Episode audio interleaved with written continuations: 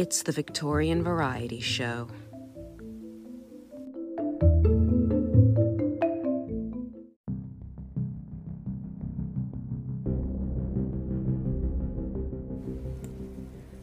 I believe in the practice and philosophy of what we have agreed to call magic, in what I must call the evocation of spirits, though I do not know what they are, in the power of creating magical illusions, in the visions of truth in the depths of the mind when the eyes are closed. And I believe in three doctrines, which have, as I think, been handed down from early times and been the foundations of nearly all magical practices. These doctrines are 1. That the borders of our minds are ever shifting, and that many minds can flow into one another, as it were, and create or reveal a single mind, a single energy. 2. That the borders of our memories are as shifting and that our memories are a part of one great memory, the memory of nature herself. Three, that this great mind and great memory can be evoked by symbols.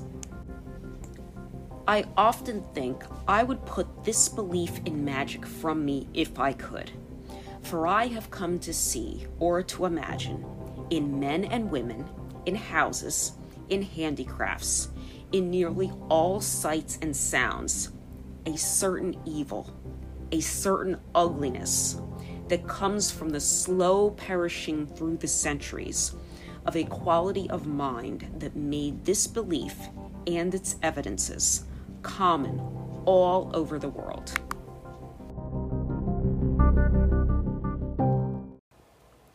This is the Victorian Variety Show podcast in which I look at the many phenomena that either developed during or intersected with the Victorian era and continue to fascinate us today. My name is Marissa, and the excerpt I just read is taken from a 1901 essay by William Butler Yeats called Magic. Although Yeats is perhaps best known as a poet and dramatist, he was also interested in mysticism and the occult for much of his life, and was a member of the Hermetic Order of the Golden Dawn, a secret society that was active in the late 19th and early 20th centuries that went on to inspire many more recent Western occult traditions, including Wicca and Thelema. I chose this excerpt to set the tone for today's episode, which I am really excited about I recently had the opportunity to talk to Stephen of the Dark Stories from the Campfire podcast, which I am a big fan of, about British occultism and its many influences before, after, and during the Victorian era. I thoroughly enjoyed our conversation, learned a great deal, and was able to clear up some misconceptions that I previously had surrounding this topic. However, it is a broad one. So I asked Stephen to basically give us an overview this time around and am leaving open the possibility to explore some of what we discussed in more detail in a later episode. So, with no further ado, here's my conversation with Stephen. My guest today is Stephen, who's the creator of Dark Stories from the Campfire a podcast of original horror tales that are perfect for curling up next to the fire with and getting lost in the tales. He is also the creator of The History of the Tarot, a new history podcast that seeks to explore the origins, cultural significance, and influence of tarot cards, coming in November. That sounds really cool. Stephen, welcome to my show, and I'm actually going to start off with asking you a little bit more about this tarot podcast because it sounds really intriguing. Yeah, well, obviously, thanks for having me on. Obviously, a big fan, as you know. Oh, thank uh, you. uh, we had the history of the po- tarot podcast actually started about a year ago. It was a project I was thinking about doing. I thought initially I thought it'd be oh, a little little pro- little side project, maybe this little mini series. But when I started dipping, uh, uh, getting down a little bit into the research, it was a lot more complicated than most people try to perceive it to be. You see a lot of things, especially on, on Twitter and YouTube. It kind of was, hey, these cards came up in Renaissance Italy, then yada yada yada. Nothing really happens for 400 years, and all of a sudden the French occult revivalists really took off with it. But there was so much before that that happened, and even the cards themselves. A lot of it leads into the, the Renaissance Hermeticism that they kind of kind of just blow over. So I was really thinking about maybe this could be a grander type project. So this has really been something I've been working on for a little over a year. It was, it was supposed to actually debut last year, but I mean, obviously the research was just too intensive. So I wanted to give it a little bit more time, so I didn't start rushing out a project without completely fact checking and making sure I'm appropriately giving out the right information. What's the format going to be like? Is it going to be like on the cards themselves, or is it going to be more on like like the cultural circumstances that led to like the tarot and like different? Because I know a lot of different cultures have had tarot traditions. So is it going to be more focusing on the cultures or on the actual act of reading, or both? It's going to be a, a, uh, a combination of both. I plan to the first front end is going to be just a lot of just basic history because a lot a lot of it starts in ancient China. So you have to know like the origins of playing cards, how they go through the Middle East before they finally reach Europe and they start to develop. So once I get past that, then I can start alternating between the actual history and how it's per- perceived prospectively throughout cultures, and also the kind of the history of the cards, each one. But several of the cards have changed. They changed symbols, I mean, dramatically. Especially the, the magician has a different alternate meaning. Uh, oh wow! Used to be the a female pope that used to be in. Oh wow! I didn't know that. Not no longer mainly because of the Catholic Church and some of the the anti-Catholic countries would not accept that. So they so that was changed to the Empress, and also the, the, there used to be a Pope card that was changed to the Hermit, not the Hermit, the Hierophant. So several of the cards have changed. There are variations throughout Europe, mainly because of religious and cultural beliefs. So I thought that was a very fascinating aspect because it's pretty much throughout Europe and it bleeds into America and obviously the other cultures throughout because they all have their own kind of divining cards as you were, as you were and even into West West Virginia, who has their own divinity cards. That's based off of playing cards oh, themselves. Oh wow! Which I didn't even realize until I think my wife pointed out to me uh, a deck of cards, and I kind of got into that. I'm like, oh, this is like a whole other new territory that I even know existed that many people don't even talk about. I mean, there's a lot of divinity cards out there. So to wrap it all into one cohesive narrative has kind of been like the main goal of this. I hope. Hopefully yeah. it, it, it comes together. But yeah, that's kind of the the outline that I have going on moving forward right now.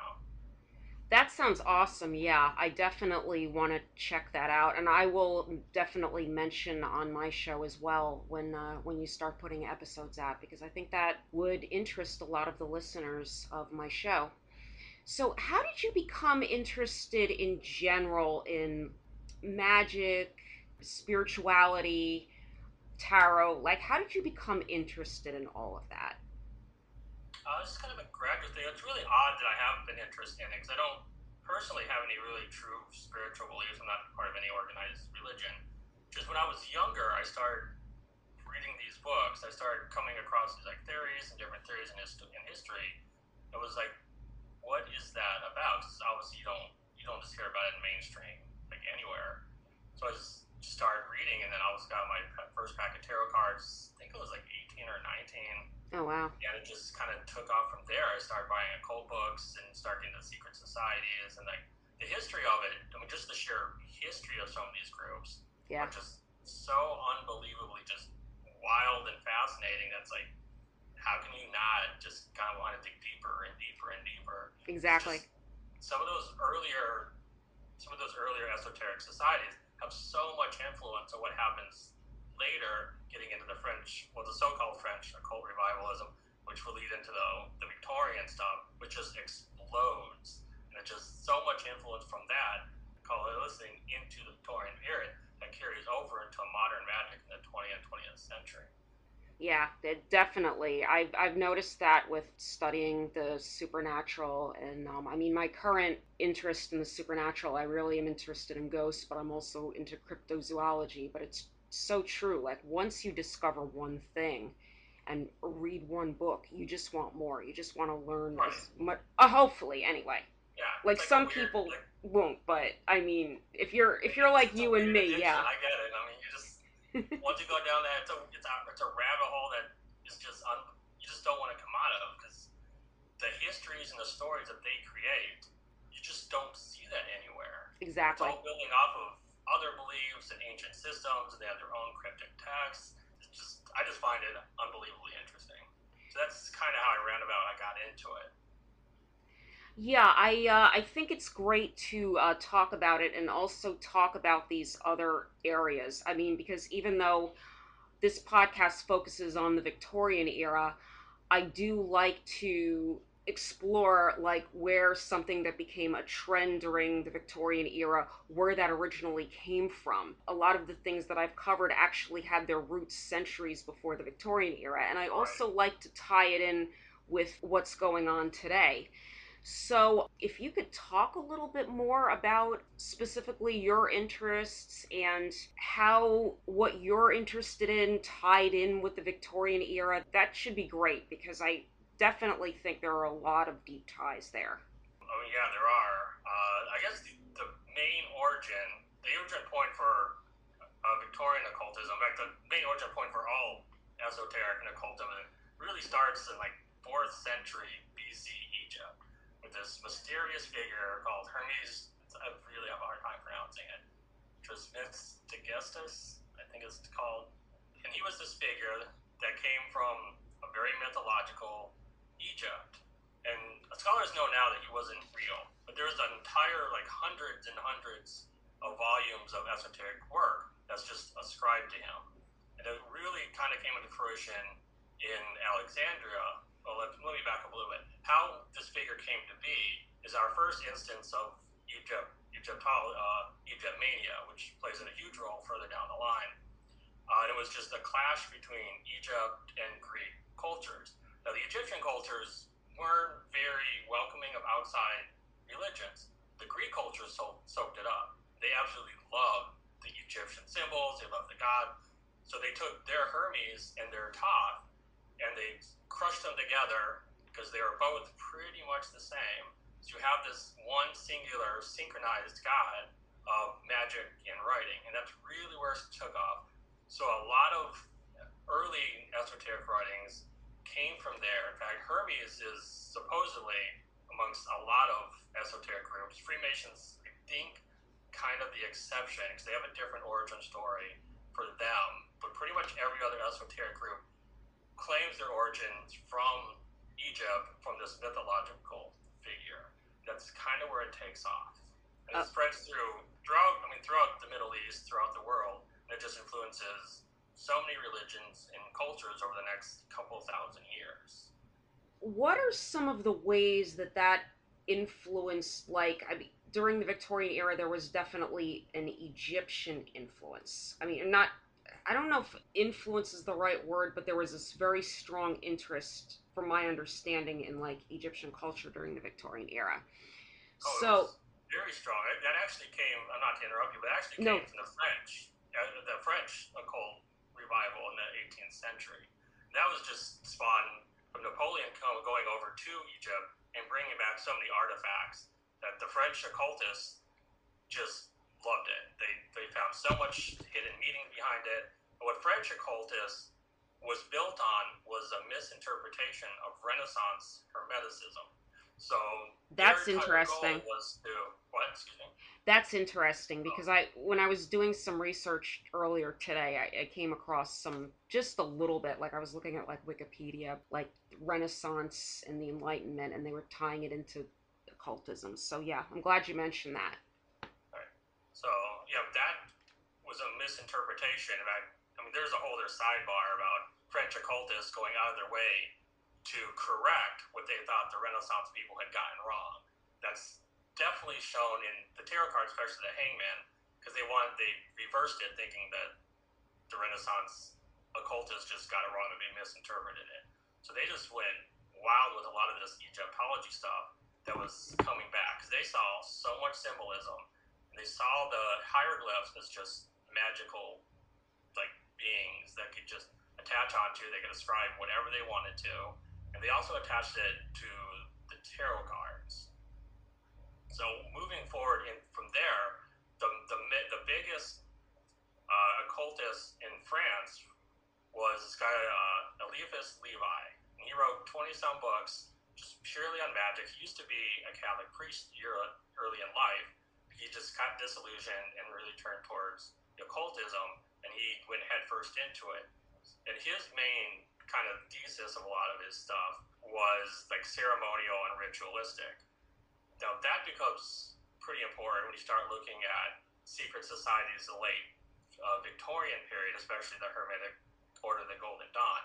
They really ran with this French stuff because they were they really thought magic was it, sounds odd like saying that. I think it's also an important aspect to remember when you're dealing with this that these throughout all these cultures, they they thought this was real. Like they could conjure magic. Uh, so they really, so the Hermetic Order the Golden Dawn really kind of ran with it. So they really ran with that idea of ceremonial and ritualistic magic. In fact, it was pretty much the, the central figure of a lot of their stuff, which separated them from the other esoteric groups at the time. Where one was, some of them were more East, Eastern type mystic, like the Theosophists, but they're also a little more Westerns because there were there's there were still hermetic groups around. So, the main thing that separated them from the others was that their true belief in ritualistic and ceremonial magic, which they got directly from the French occultists. That's really, um, I'm, I'm glad you talked about some of that. Something else I came across today was um, when you were saying that uh, people believed that magic was real.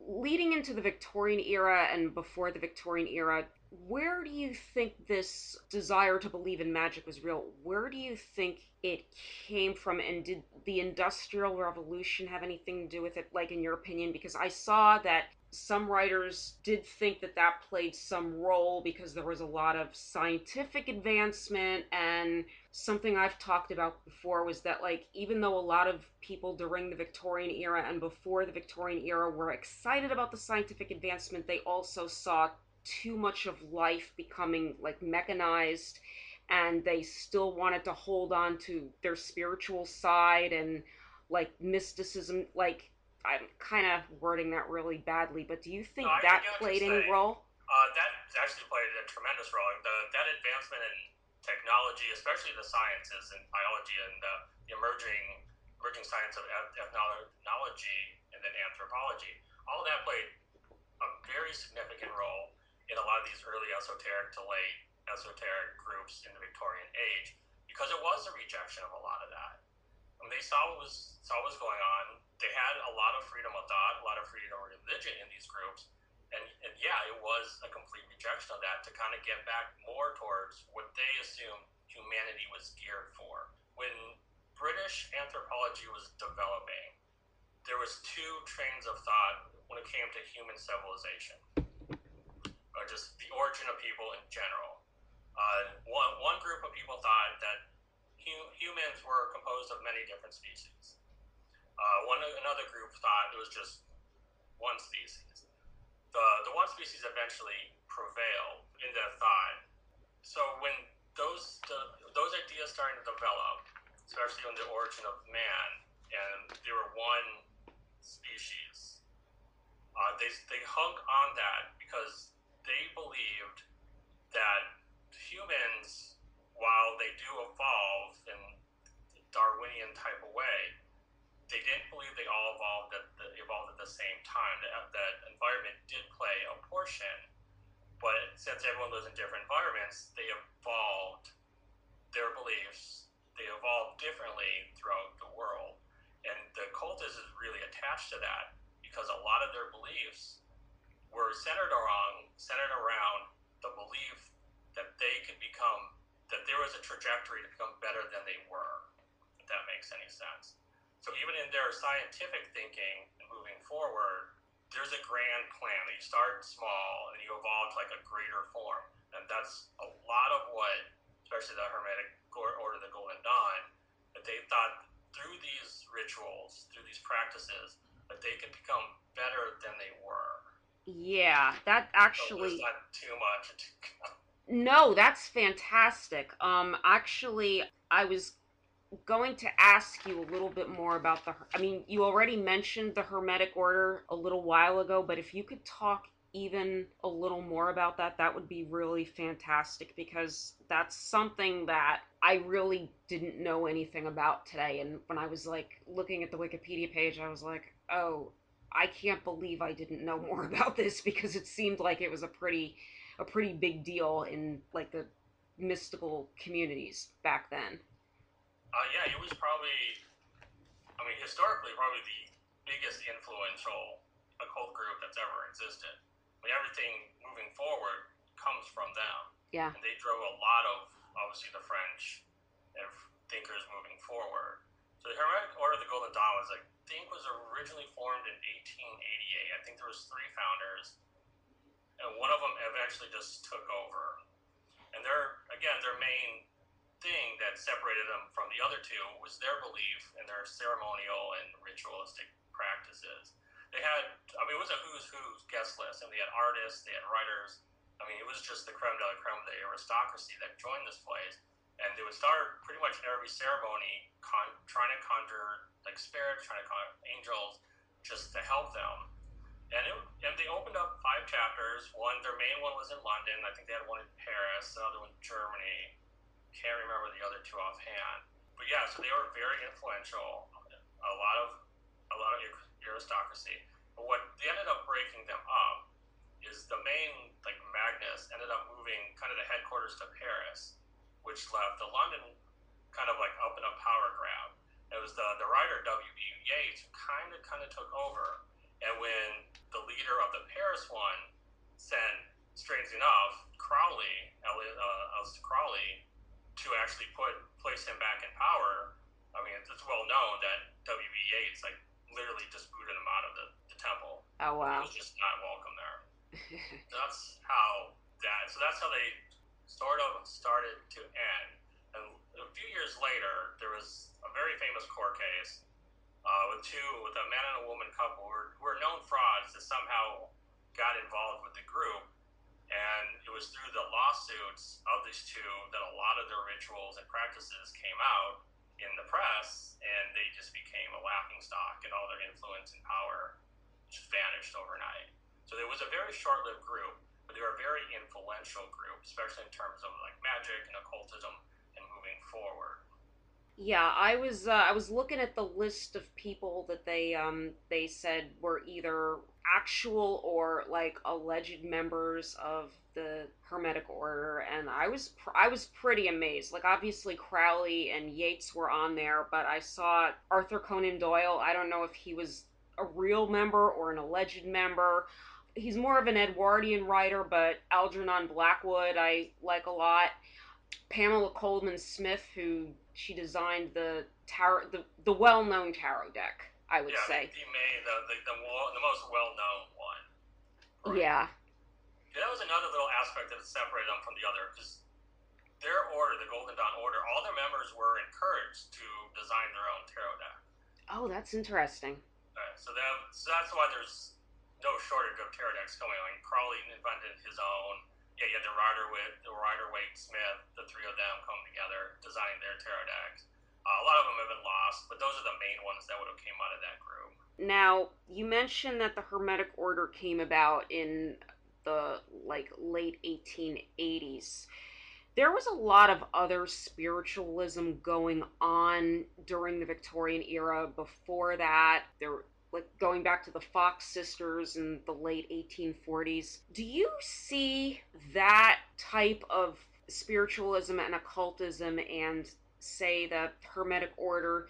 Do you see them as related to each other, or do you see them more as like two like similar phenomena that kind of developed side by side? Like, I'm curious, was there were there a lot of like I don't want to say women specifically, but the kind of people that sat around drawing rooms and around a Ouija board and, you know, held seances. Like, was there a lot of connection between them and, say, the Hermetic Order, or were they, did they just kind of develop around the same time, would you say? Uh, no, actually, one led to the other. And it was the, it was the importing from America, the spiritualist movement, that probably helped in forming these more esoteric groups later in the, in the Victorian age. Mean, yeah, women. I mean, that's the good point to bring up. Uh, as you know, the mediums, the spiritual movement, women were a very big thing. I mean, the occultists, other than a couple of groups who banned women, occult societies in late Victorian were very welcoming towards women. In fact, a lot of them used their platform within the occult community to advance more like feminist type ideologies and policies. They were not afraid like to speak up, and to have that platform definitely certainly helped them within that community and the, the mainstream at large. Do you think the Hermetic Order that went deeper and like I, I don't know I don't know how to I guess I don't know enough about it to word it properly. Were there a lot of similarities in how they actually practiced? Did they focus on things that maybe the more I don't know if mainstream was the right word, but like the more I can't think of anything better. The more mainstream mediums like did they differ a lot in their practices? Did like the Hermetic Order go deeper into um, like different practices than like I guess where the mediums more? I, I, don't know if this makes any sense, but no, no, I, I understand what you're saying. I get it. Yeah, uh, yeah, they were belief wise and practice wise, they were they couldn't have been any more different. Uh, obviously, the mediums would speak to them, you'd speak to them. Uh, the hermetic, I mean, esoteric, esoteric societies are going to go a lot deeper their concern is more in the magical rather than the physical realm, the materialistic realm. Um, because magic, there's essentially like three forms of magic historically. We have obviously demonic, which didn't really play too much involved in the Victorian era, but there's two other ones that are central that they're like the natural magic, which is pretty much what people were doing historically every day, just alchemy, astrology, medicines, just typical magic people were doing. And the other one's more divine magic. And this is what these esoteric groups were doing. They were seeking like a true higher power. And through these like rituals and ceremonials, they can conjure up like different angels or different spirits that'll help them seek a greater connection with, depending on the esoteric group, their concept of like a higher being, not necessarily a god. Because even the early Hermetic texts, they don't mention like a god as, as like Western culture can see like Christian Christian culture. There was there was more like like a higher intelligence, like just this great being of intelligence that just rules everything, and everything below that would answer to that. So this is what these esoteric groups are doing, even historically into the Hermetic that's what they were seeking, like a more deeper understanding into human civilization. I mean, Western speaking, not Eastern, but Western speaking, they were seeking a, a deeper meaning towards the origins of civilization, civilization and what it means to be a person moving forward to their better being. What it seems like to me, and you can correct me if this is not like if I'm not interpreting this correctly, but um, it seems to me that the esoteric groups were looking more for the higher power, as you said, and also the belief that they could improve.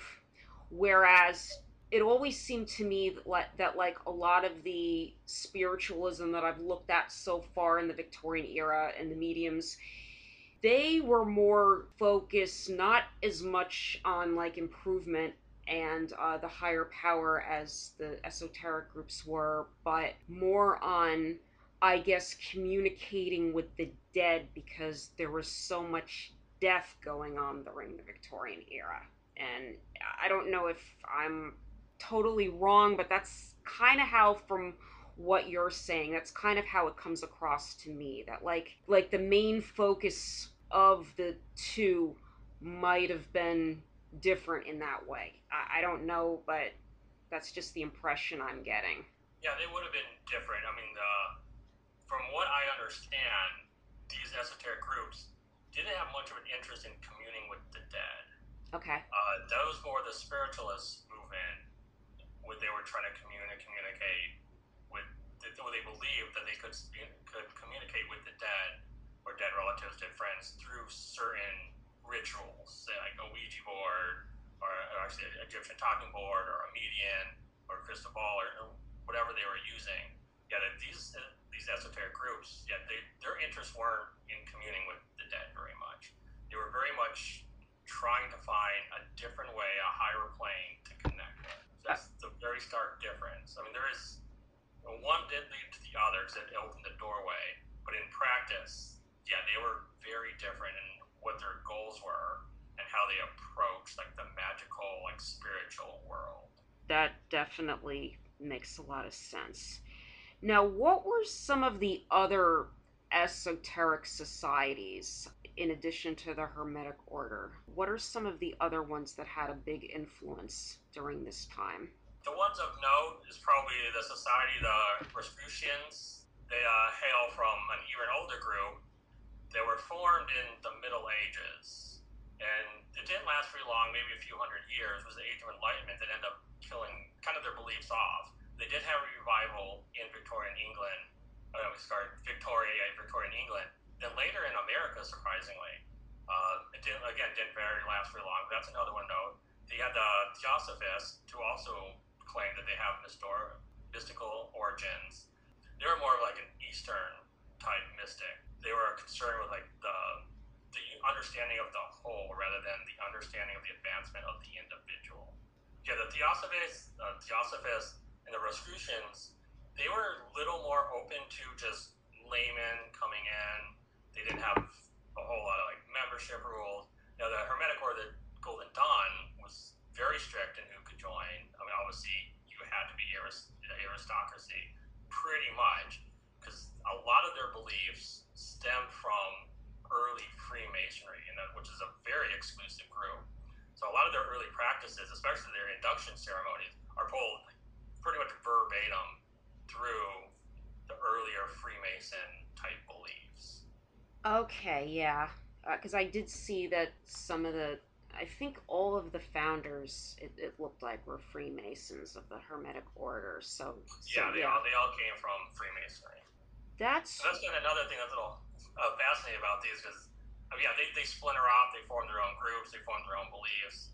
I mean, it's just it gets kind of gets kind of crazy when you start looking at some of these founders and the mythological tales, and yeah, it just kind of splinters off. They kind of all spread out and do their own things with their own beliefs. So you said, yeah, the Rosicrucians became, you know, they had a revival during the Victorian era.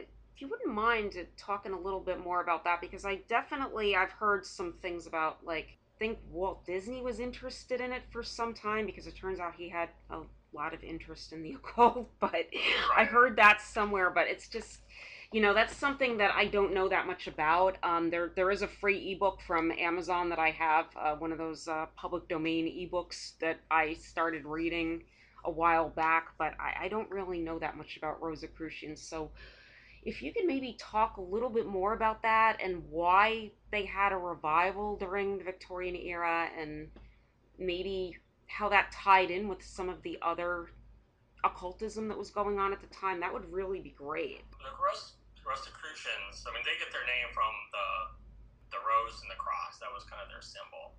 They stemmed out of the medieval ages. I mean, that's I'm talking about Renaissance and medieval, medieval and Renaissance magic is a whole. I'm getting into the weeds, but that there's just another esoteric group that came about. They have mystical origins. They believe that they were handing these handed down these documents, these ancient documents of this hidden writing and hidden meetings.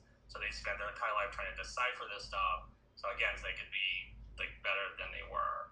Again, the the Age of Enlightenment kind of put a, a lot of their beliefs to the end because you didn't need that kind of analysis through spirit through that kind of occultism. So coming into the 18th cent- uh, the 19th century, that was one of the three main like beliefs because you have obviously the Freemasonry, you have Rosicrucians, and you have Egyptian magic. The Rosicrucians pretty much stayed the same. There was some overlap. I know the Hermetic Order took them. It was just a basic revival of just their beliefs. That again, there's this, these are hidden hidden meanings, hidden themes throughout nature. That is just up to us to kind of decode all these like symbols and letters to, to figure out what we're trying to be told, like what greater hidden meaning is there for us to be to find. That's interesting. So when they revived it, did they stay true to the spirit of the way it had been hundreds of years before, or did they just kind of adapt it to the current their current lifestyles, the current times? It always interests me when there's a revival like that. Like, is it more of like an adaptation, or do they really try to emulate, I guess, what was going on hundreds yeah, of years before? been more of like an emulation. I mean, they weren't trying to like reinvent the religion. It was again, it was just a surge. This occultism coming up. It was, just a revival, revivalism. I mean, just kind of, yeah. It, was, it wasn't anything too special or too influential. It's just one of those things that kind of spurred up back again. And you see, you see that in San Francisco. There's another First Christian revival that started up earlier. Yeah, I think it's the 18 early 1800s, but was overwhelmed by the spiritualism that came in. So Rosicrucianism isn't while it's influential towards other larger groups, it themselves are just just kind of another esoteric group that just has larger influence. So the revival aspect is just people start looking at their text again and just trying to reapply it towards new magic. was there a lot of um like between these different esoteric groups did they i guess have a lot of interaction with each other was there tension between them like a one group tried to be superior did they like go out of their ways to differentiate themselves from each other Animosity wise, I don't. There wasn't a whole lot that I that I can remember. Uh, I mean, they traded members left and right. Uh, people would break off and join this group, or break off and join another group. They didn't like the leadership, they didn't like the, the spiritualism, the way it's going. But there wasn't too many like rivalries like that, like that. The only group that strove to separate themselves from the pack was the, the Golden Dawn because of their reliance on ceremonial and ritual, ritualistic magic. With the other esoteric groups at the time, like they weren't very interested in in performing those type of things. how much of an influence did these groups have like on the victorian public as a whole would you say like either socially or maybe through arts literature because i i did see a lot of literary people on that list like how aware i guess were people of them in society or was it kind of a thing that if you weren't part of it you didn't really interact with it very much People were obviously aware of them, and they're, they're, they would have had their own little secrets, but they, mean, they were very much aware.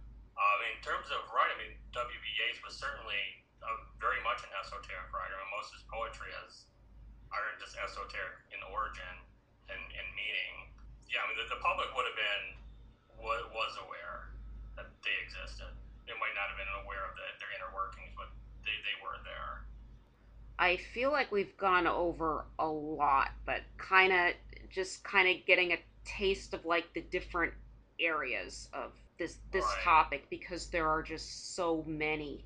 What are some other things that we can like talk about that kind of will tie what we've discussed so far together in specifically in the context of the Victorian era but not necessarily limited to, to the Victorian era?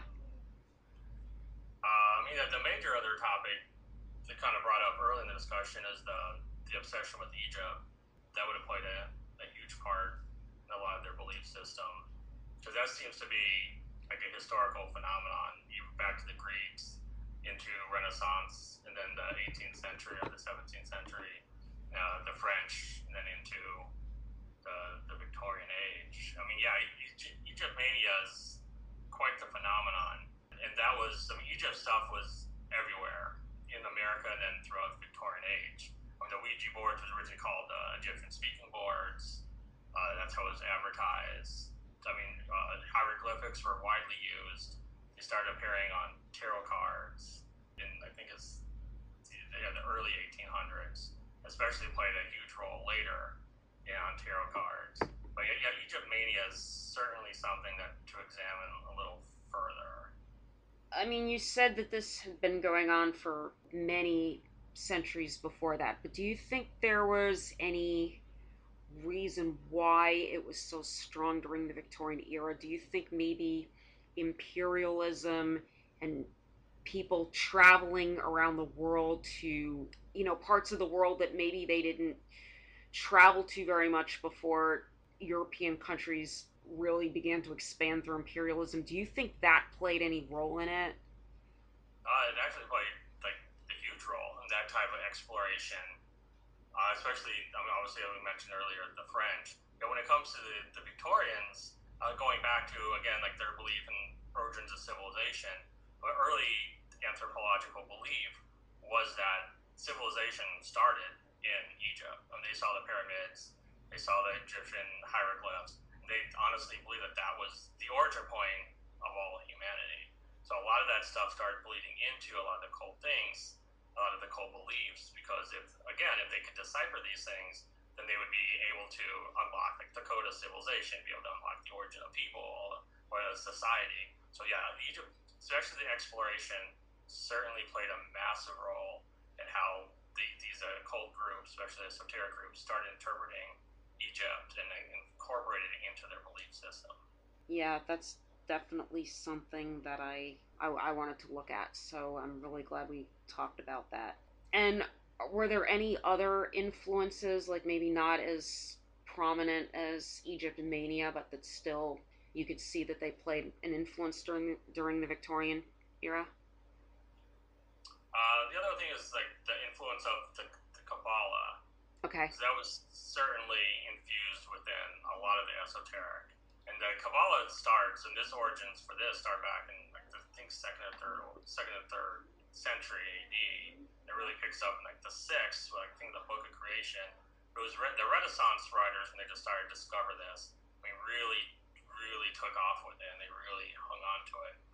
So when it came to the French, they started really incorporating that into their belief system, especially again in tarot cards that overlapped into the into the Victorian esoteric groups because they just it was a synthesize of pretty much everything that went before it.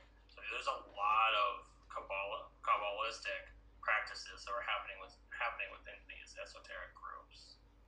There is a lot of information here, and yeah, um, I mean, I... because actually I'm going to have to probably listen to this again, and well, I, I, am going to anyway because I'm going to edit this. Right.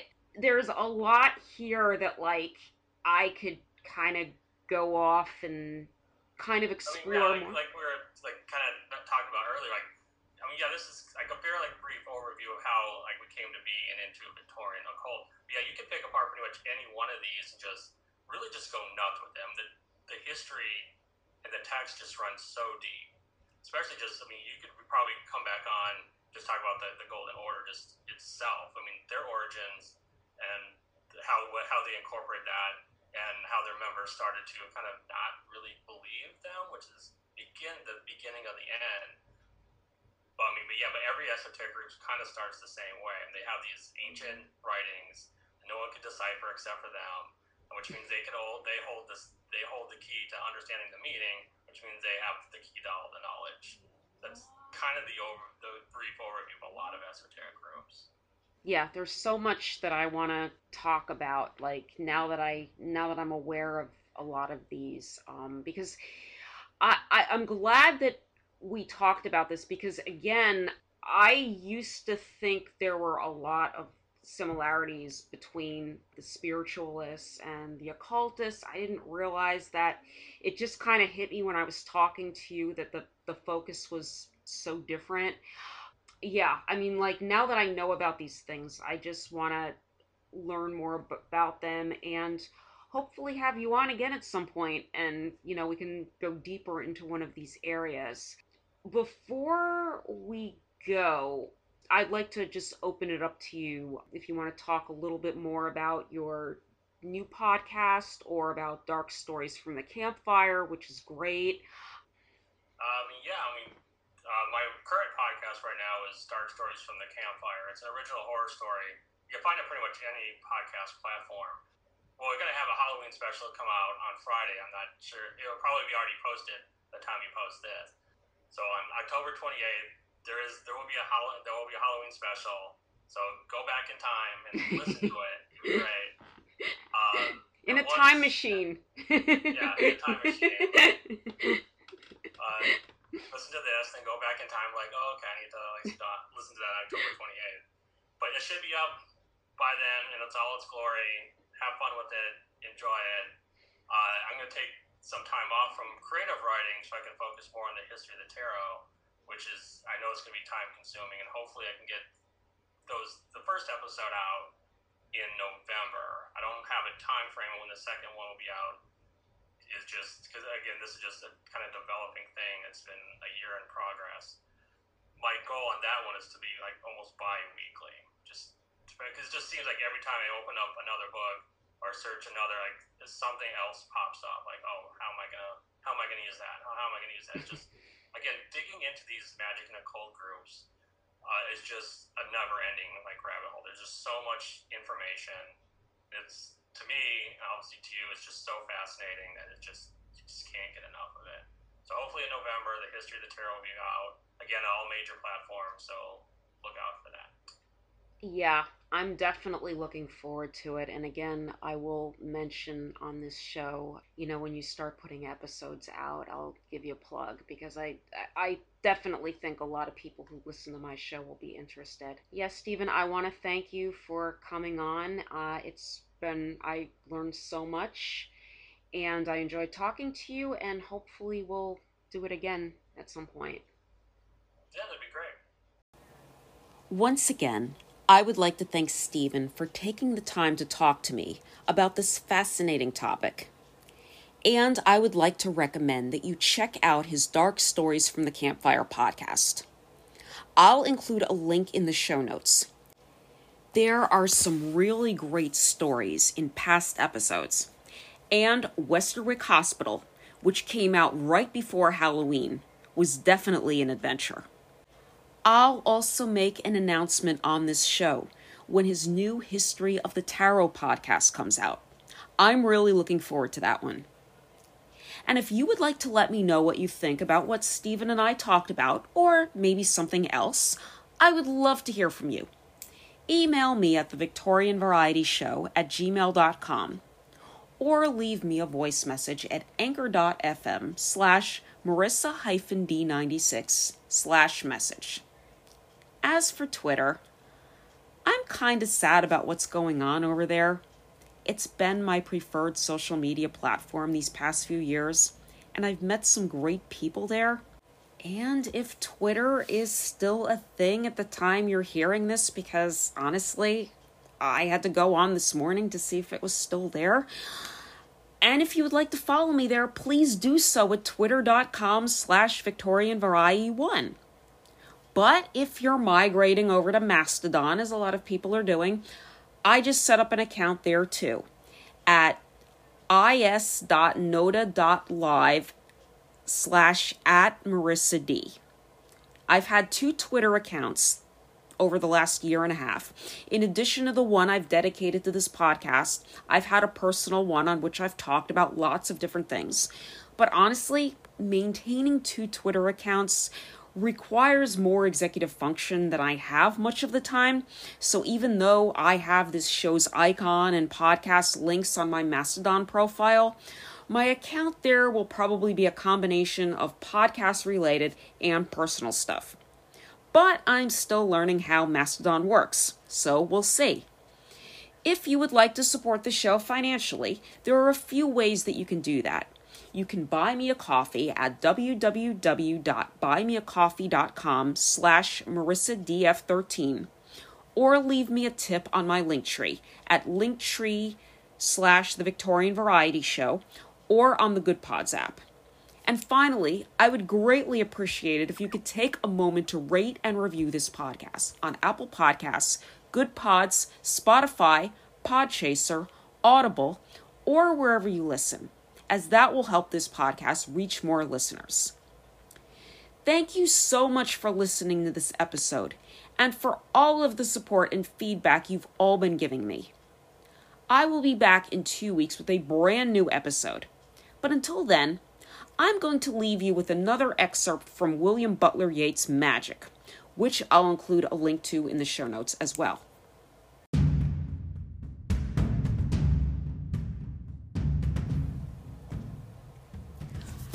I have come to believe so many strange things because of experience that I see little reason to doubt the truth of many things that are beyond my experience.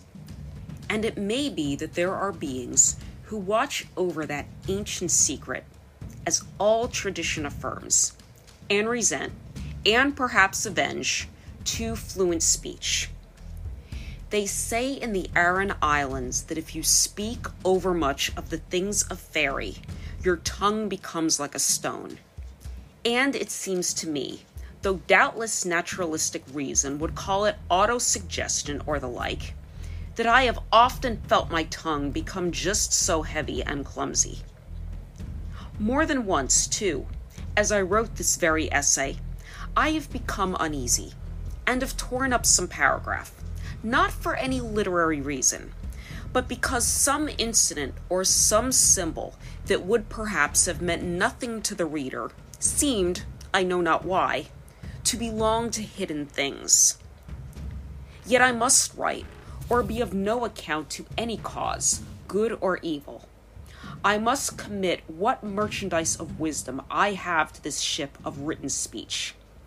And after all, I have many a time watched it put out to sea with not less alarm when all the speech was rhyme